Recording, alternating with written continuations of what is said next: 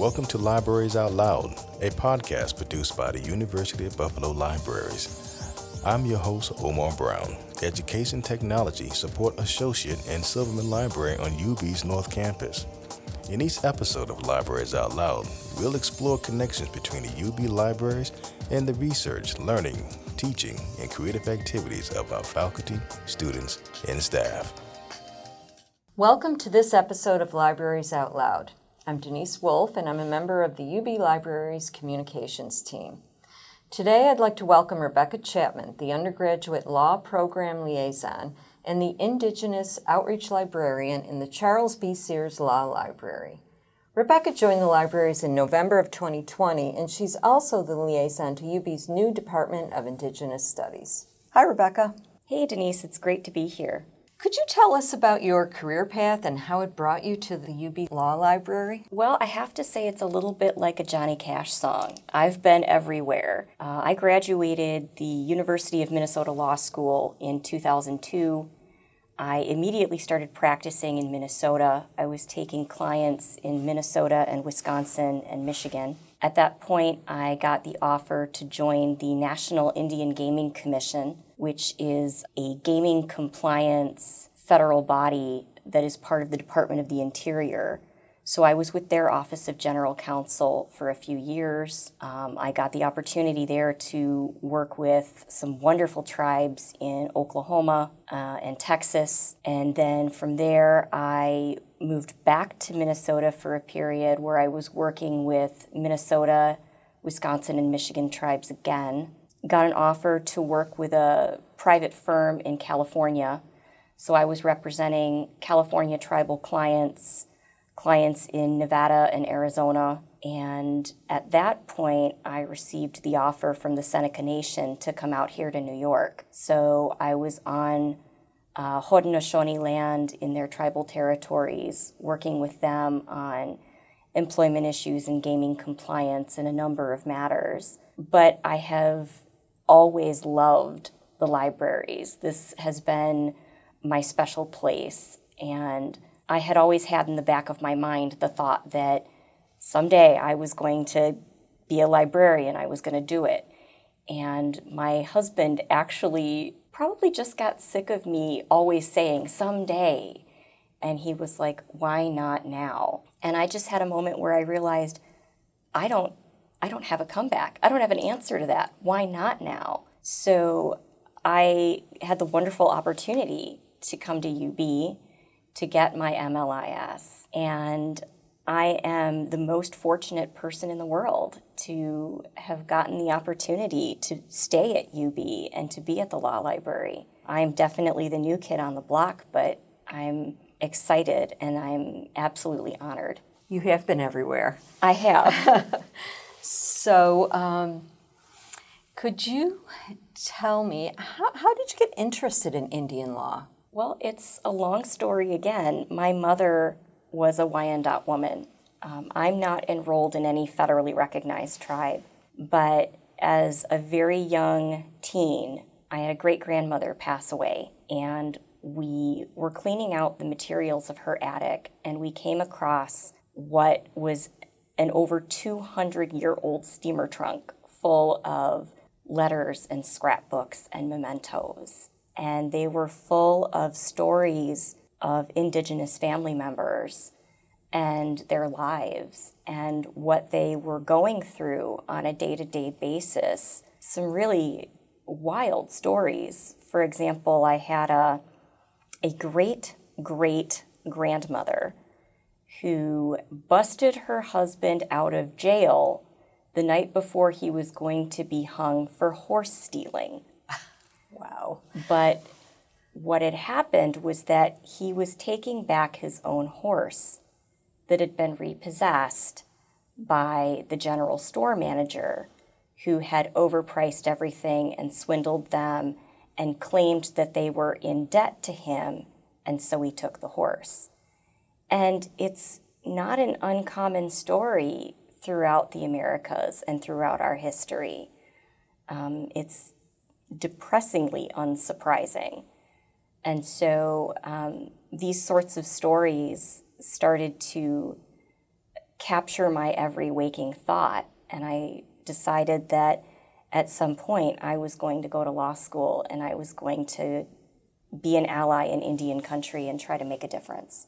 Wow, that's really interesting, Rebecca. Um, your title is Undergraduate Law Program Liaison and Indigenous Outreach Librarian. So it sounds like you wear two hats. First, let's talk about your role as Indigenous Outreach Librarian. What does that involve, and are there specific areas you plan to focus on in this role? Uh, I love talking about the new department, so I'm, I'm so glad you've asked. The new department, I, I can't say too much, but the overall vision is not just to create another Indigenous Studies department like you might see at another university. It's to create an Indigenous Studies department that truly collaborates with and supports um, the Haudenosaunee and the surrounding tribal communities and nations um, to create and promote and support Indigenous stories and Indigenous scholarship, to give this department a way to collaborate with and support Native voices. And so the students that are coming in that are looking to do Indigenous studies work um, are hopefully going to be as excited as I am about the opportunity to not just do what might have been seen as the standard Indigenous studies work that you'd see at other universities, but to really center on and focus on Native voices, um, Native perspective, Native scholarship, the, the voices that should be um, at the focal point or, or forefront of the entire department. So, what I am doing for them is, as a liaison, I'm supporting in any way I can. Um, I'm trying to help develop new databases for searching and getting new course materials in to support the professors in where they want to take the coursework and finding them materials that are going to excite and energize the students. There's a lot of different subject matter that can be covered. There's a lot of discussion right now about boarding schools. There's a lot of discussion right now about missing and murdered Indigenous women and how those narratives have been largely ignored or erased to the point where th- people are thinking generally that that's all in the past. And it's not. These are stories happening today. It's important right now. And so I think a lot of the curriculum is going to focus on some of those really important pieces. There's a lot of discussion about treaties and what the treaties mean and how they still impact sovereignty and all of Indian country. There's a lot of um, potential discussion for the environmental work of Native people and Native voices in environmental discussions, environmental law, environmental regulation, and compliance. Um, the department is looking to build at some point uh, a way to outreach and collaborate with um, Haudenosaunee communities and their archives and their repositories so that when a researcher or a scholar is looking to consider all the angles and all the voices to a story or an event, um, they're getting the opportunity to look at the Native voices in particular and those positions. So, um, creating that collaborative space with the tribes would really enhance that ability. Rebecca, could you tell us about some of the materials here at UB that would support the Department of Indigenous Studies? I'm so glad you asked. uh, we have some really wonderful materials and some really important special collections that are very helpful to the researcher. So, um, right now we have the Haas collection and the Berman collection that are housed at the law library. And the Berman collection in particular are not only the collected materials of Howard Berman, who was a wonderful um, Indian rights attorney, but also um, some of his research, some of his work, um, some of his advocacy with respect to some of the greater issues related to the Haudenosaunee and related to other tribes as well. So, if a researcher wants to look at some of the issues regarding land loss of the New York tribes or the environmental fights that they were having with some of the corporations in Niagara Falls, the Love Canal debacle, and the Haudenosaunee's perspective on that. Those materials are in the Berman collection. There's some really wonderful stuff there related to that. Um, and as for the Haas collection, uh, there's some really great materials, not only related to Haudenosaunee culture and Haudenosaunee perspectives on land loss, but how the Haudenosaunee were treated by some of the governments in their dealings with the treaties and the land. There's some discussion about local perspectives. Um, what did the city of Salamanca try to do at some points? what were local townspeople doing in Salamanca? What was their perspective on it? Edward Vreeland was uh, a well known New York politician. What was Vreeland doing in some of his attempts to take Haudenosaunee land? And what were the federal government's responses to some of this? Uh, so there's a really great set of materials that are really helpful to a researcher to get more of a 360 perspective. But there's also some really wonderful special pieces in the collection that provide, I guess, a, a greater individual perspective of different Haudenosaunee people. So, if I heard you correctly, th- these materials will be available for researchers to access? Absolutely. Um, they're, they're available right now in print. You have to come to us and make a special appointment to work with the archives, but they're absolutely available. And I really can't stress enough how useful they can be in reminding us of the fact that these issues are ongoing and that the perspective of the Haudenosaunee people is so incredibly important to understanding why things are happening now, what's happened in the past, and how we can learn from it in moving forward. Great. Now, now let's turn to your other role, undergraduate law program liaison. What can you tell us about that? Well, that is a fantastic new program.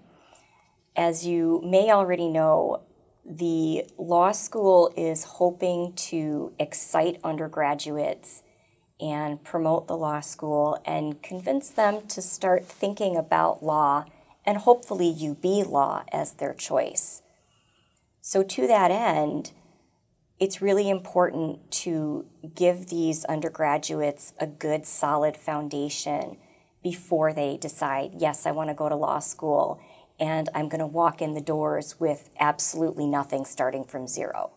The undergraduate law program makes sure you're not in that space. You're 10 steps ahead of the competition.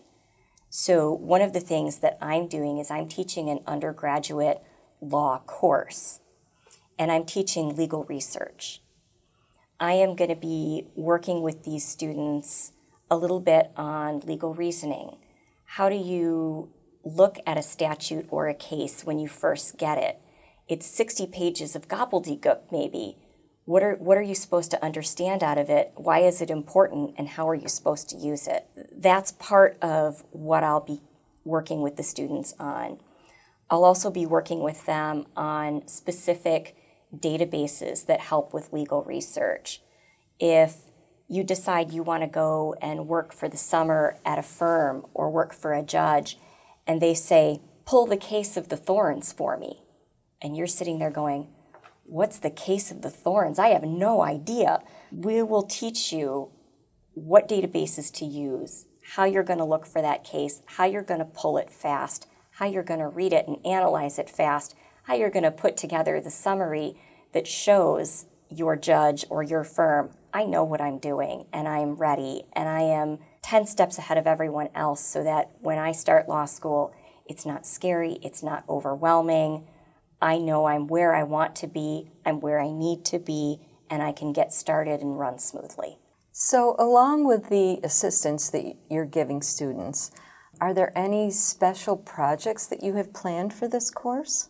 We do have a number of projects. A lot of what I want the students to be working with are going to be hypotheticals because a lot of what they're going to be doing in law school is training on a hypothetical.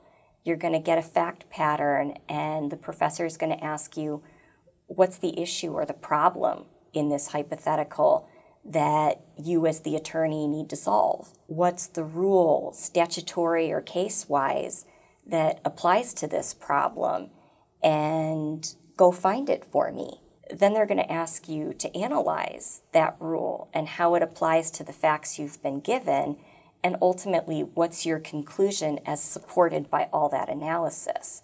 So, we're not going to do quite the same heavy deep dive that you would get in the law school. I'm going to give them lighter hypotheticals to work with, but I want them to be doing roughly the same thing. I want them by the end of the course to be able to look at a hypo and say, okay, I know exactly what the problem is here. If I don't know the rule off the top of my head, I know where to go and find it. I can go pull it, I can read it, I can understand it basically, I can work with it within the facts so that I'm analyzing it correctly, and I can come to a conclusion very basically there's going to be a number of times that we're going to do that throughout the course so that by the end the students feel really comfortable doing that. That sounds great. Rebecca, if anyone would like to learn more about any of the collections you've described or projects you've mentioned on this podcast, what's the best way for them to contact you? I am available in the law library. I am available by phone, by email. I have a Slack channel. Um, I encourage you to track me down all of those ways. Um, if you don't mind, I can give my email and phone number right now. I'm rc82 at buffalo.edu. Um, email me anytime. My phone is 716 645 3832 please call me. Stop by the law library at any time. I'm, I'm there and I'm ready to talk about all of these things and more. I'm just excited to take the questions. Well, thanks for taking the time to speak with me today, Rebecca. I really appreciate it. It was my pleasure. Thank you, Denise. We hope you enjoyed this episode of Libraries Out Loud. And stay tuned for our next look at the UB libraries on campus.